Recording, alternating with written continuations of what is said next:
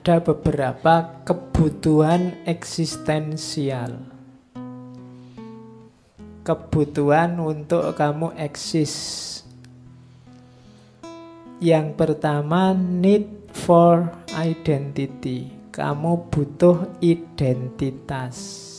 Rumus mudahnya yang pertama ini, kamu bisa jawab kalau ada orang tanya siapa kamu.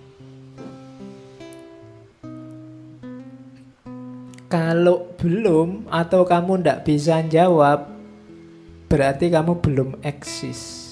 Mungkin kamu terkenal, mungkin kamu banyak teman, mungkin kamu disukai orang, tapi kalau kamu belum bisa jawab sendiri siapa dirimu, sebenarnya kamu tidak eksis. Identitas itu kamu tahu siapa dirimu. Ya boleh nanti setelah ini pulang neng kamar kamu jawab sendiri ya. Saya bukan nama lo ya, nama setiap orang punya dari tinggal lihat akte tapi karakter aku ini orang yang gini loh siapa aku siapa itu hubungannya sama kesadaran diri. Oke.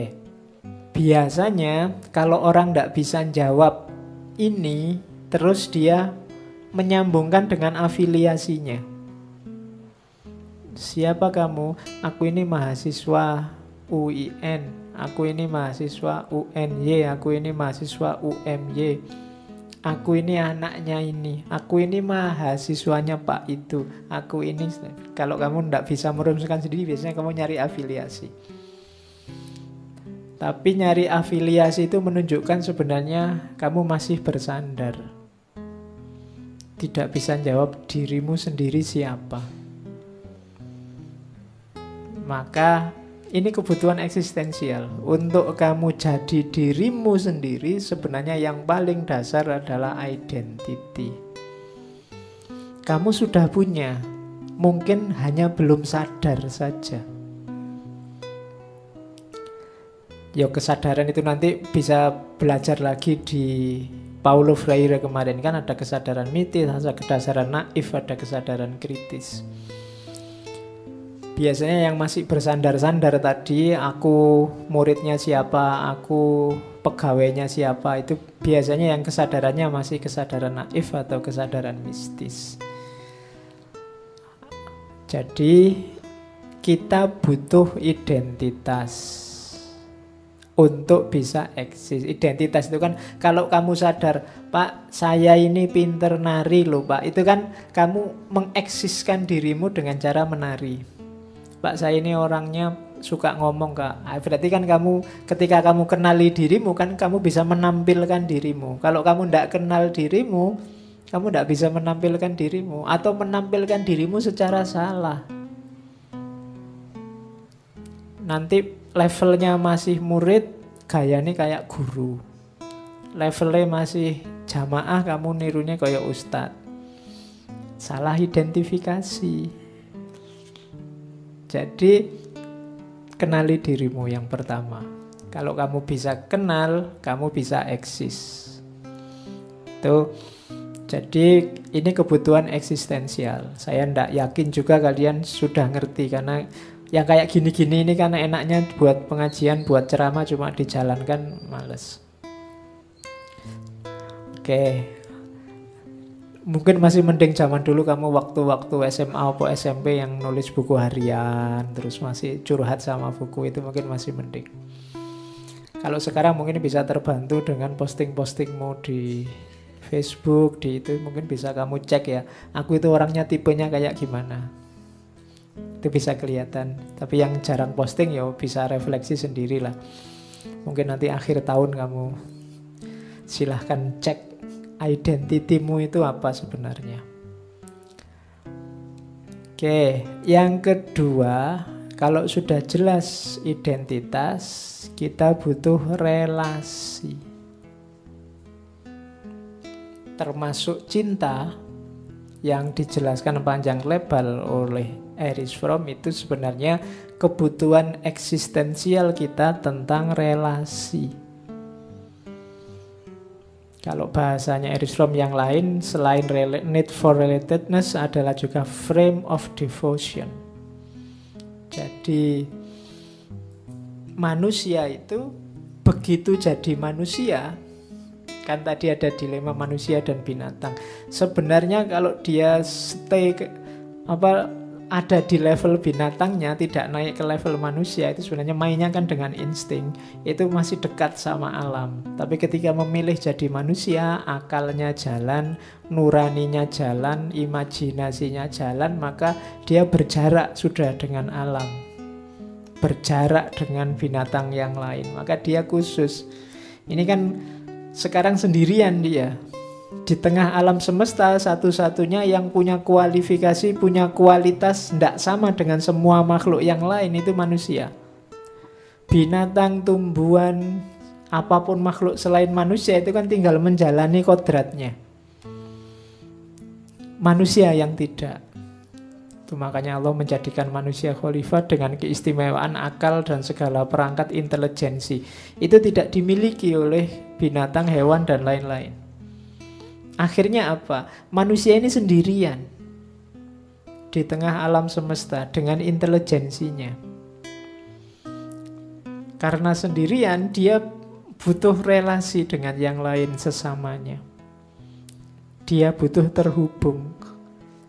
Tarsan itu karena dia sendirian di hutan, dia tidak butuh yang lain tapi basis hidupnya kan insting kayak binatang. Begitu ketemu manusia, hidup lagi akal budinya, dia berjarak sudah sama hutannya, sama alam di sekelilingnya. Jadi setiap orang butuh eksis lewat jalur relasi, butuh yang lain. Ngaji ini kan juga kita saling butuhkan. Saya ada sendiri di sini ya enggak jalan. Atau kalian sendirian di situ juga kan tidak jalan atau yang datang satu aja tidak ada yang lain juga tidak jalan. Kamu mesti ngeri kan kalau ngaji satu terus yang di depan situ satu.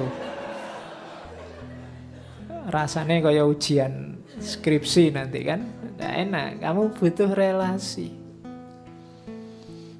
Butuh yang lain. Kamu jalan-jalan di mall kok dewean. Tola toleh kan tidak enak. Tetap butuh yang lain biarkan aku sendiri misalnya kamu kan terus dewe neng kamar tapi seandainya nggak ada orang sama sekali di desa itu di anu kamu juga bingung. Meskipun kamu bilang biarkan aku sendiri. Nanti kira-kira pagi-pagi kamu pengen sarapan warung tutup toko tutup ndak mungkin. Kamu tetap butuh yang lain. Ndak bisa orang kehilangan relasi. Kalau ndak ada relasi kamu ndak bisa eksis sepinter apa pun kamu, kepinteranmu itu kan manfaat ketika ada orang lain. Sejago apa pun kamu, keterampilanmu itu manfaat ketika ada orang lain, maka kamu butuh relasi. Need for relatedness. Oke, itu kebutuhan eksistensial yang kedua. Kebutuhan yang ketiga, kebutuhan transendensi. Need for transcendent. Transendensi itu melampaui diri. Kebutuhan transendensi itu kebutuhan untuk mengatasi level pasifmu. Level pasif itu level tadi saya bilang kebinatanganmu tadi loh. Level kodrat. Jadi ketika intelijensimu hidup, yang kamu lakukan apa? Kan meninggalkan state of animal tadi, wilayah kebinatanganmu tadi. Mencintai, membenci, menyukai, menidak menyukai, menaklukkan, menundukkan, itu kan kamu melampaui semua makhluk yang lain sebagai manusia. Itu namanya transendensi. Kamu butuh ini untuk eksis jadi manusia. Tidak cuma mengikuti kodrat. Kalau cuma mengikuti kodrat, pingin kawin ya begitu ada cowok ada cewek kawin gitu saja kan. Tapi terus kan kamu atur, ya jangan gitulah diatur biar nggak ngawur sembarangan. Kalau mau ini pasangannya ini diresmikan, diumumkan, semua orang tahu nanti yang nyari.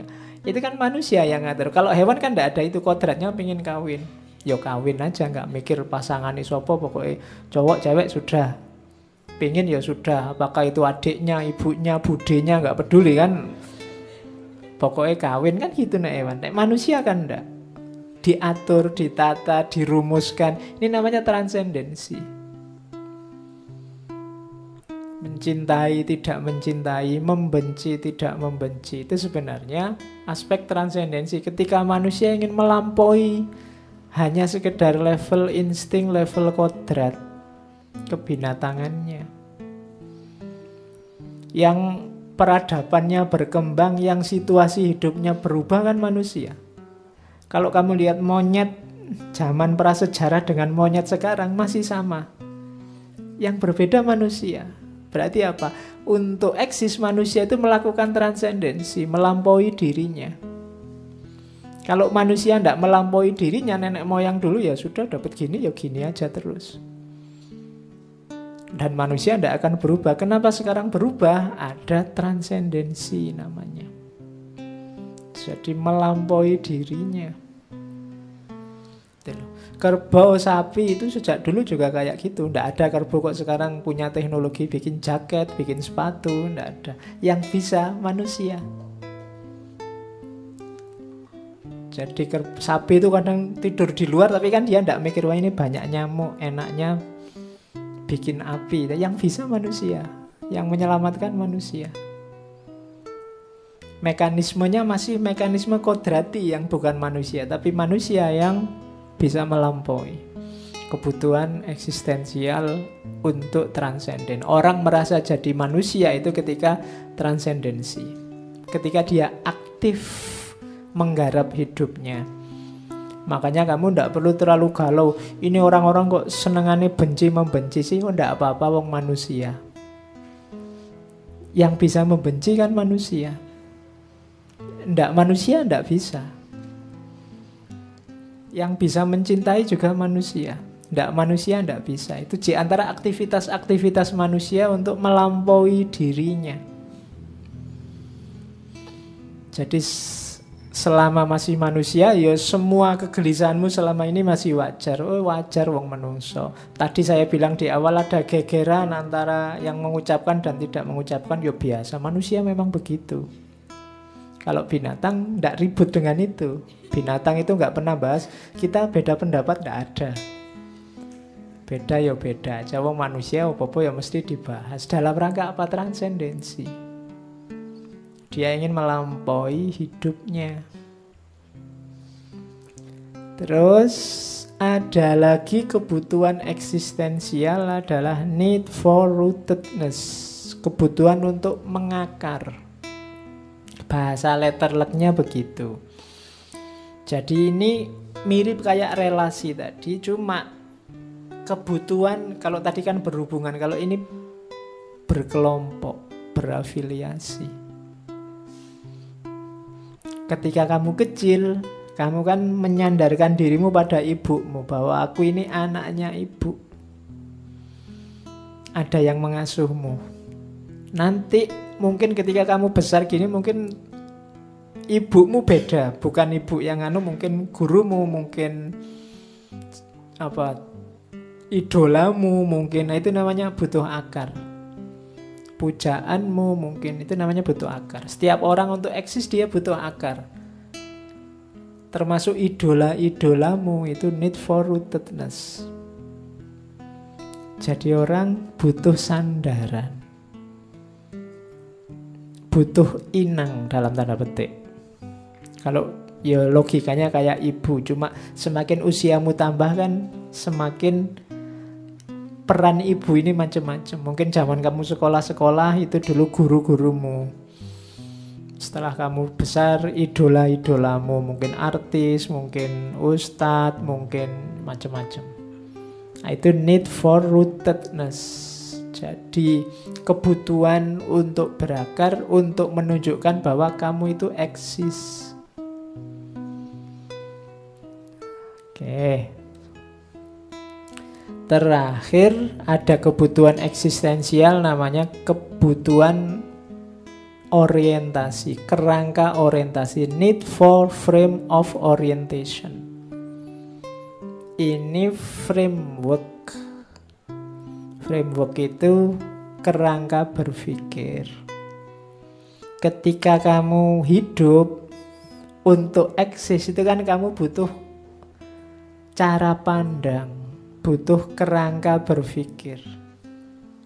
Ada yang merasa butuh ngaji filsafat, ada yang merasa tidak butuh, ada yang merasa ngaji ini sesat. Itu kan tergantung frame of orientationnya. Lo iya lo ndak. Ada lah yang anggap ini sesat. Ya ndak apa-apa. Masuk harus seragam. Hmm. Yang pakai seragam kan masih anak SD.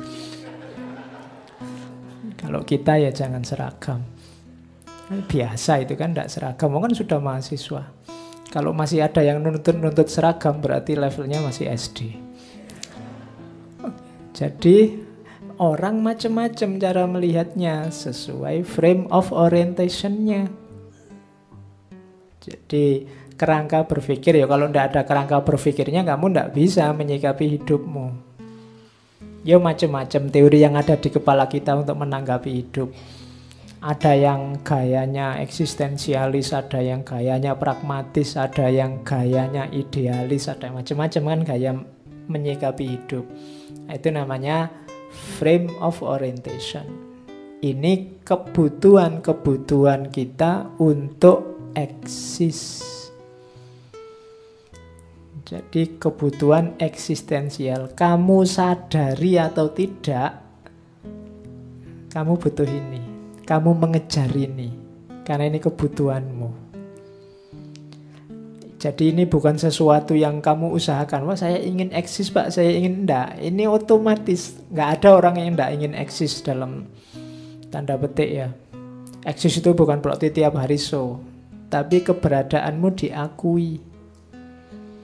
Maka kamu butuh ini. Kebutuhan eksistensial dicueki itu kan tidak enak, dianggap tidak ada itu kan tidak enak. Siapa pun dia, maka untuk eksis itu biasanya strategimu lima ini. Frame of orientation kemudian berakar transenden relasi dan identity